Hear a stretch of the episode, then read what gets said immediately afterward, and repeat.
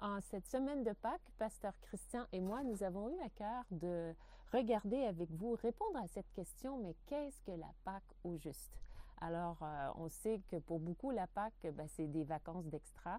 C'est aussi peut-être un très bon repas en famille, ce qui est important. Et aussi cette fameuse chasse aux œufs au chocolat euh, dans le jardin avec les enfants, c'est quelque chose, un moment euh, plaisant, mignon. Aussi, c'est les, les fameux chocolats, les lapins au chocolat.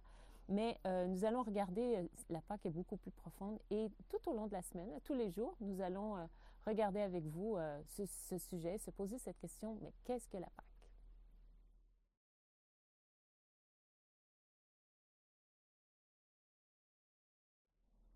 Donc, premièrement, qu'est-ce que la Pâque pour les Juifs? Parce qu'ils sont les premiers à avoir célébré la Pâque.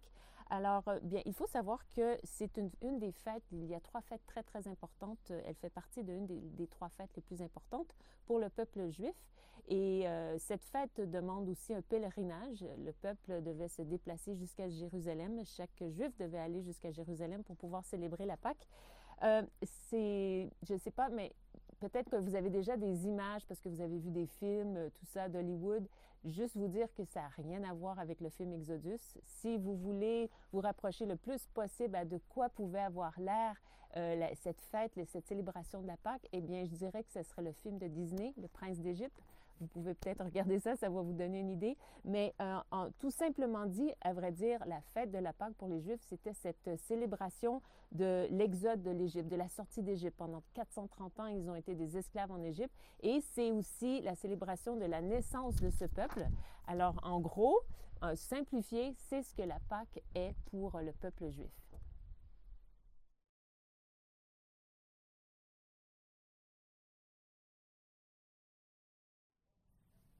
Alors maintenant, qu'est-ce que Pâques pour les chrétiens?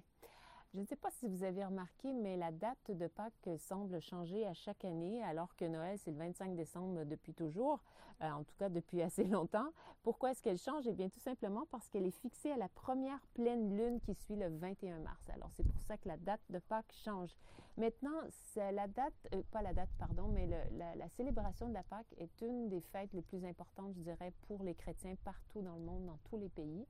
Euh, elle est importante parce que, et c'est ce que nous allons voir tout au long de la semaine, euh, vous allez voir avec Christian l'explicatif, la signification de la Pâque, mais j'aimerais prendre euh, justement une phrase de l'apôtre Paul qui a dit, Si Jésus n'est pas ressuscité, tout est en vain.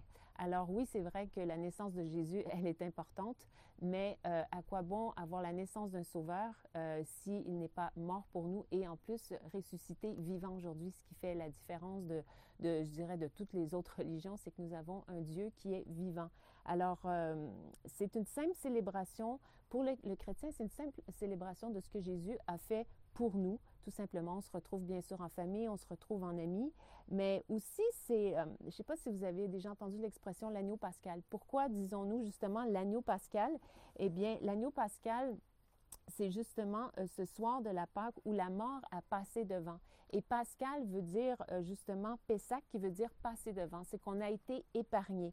Et c'est ce qu'on célèbre. On célèbre Jésus qui est notre agneau pascal euh, qui nous a épargnés. Et on, on, va regarder un petit peu plus ensemble justement ce sujet demain ensemble.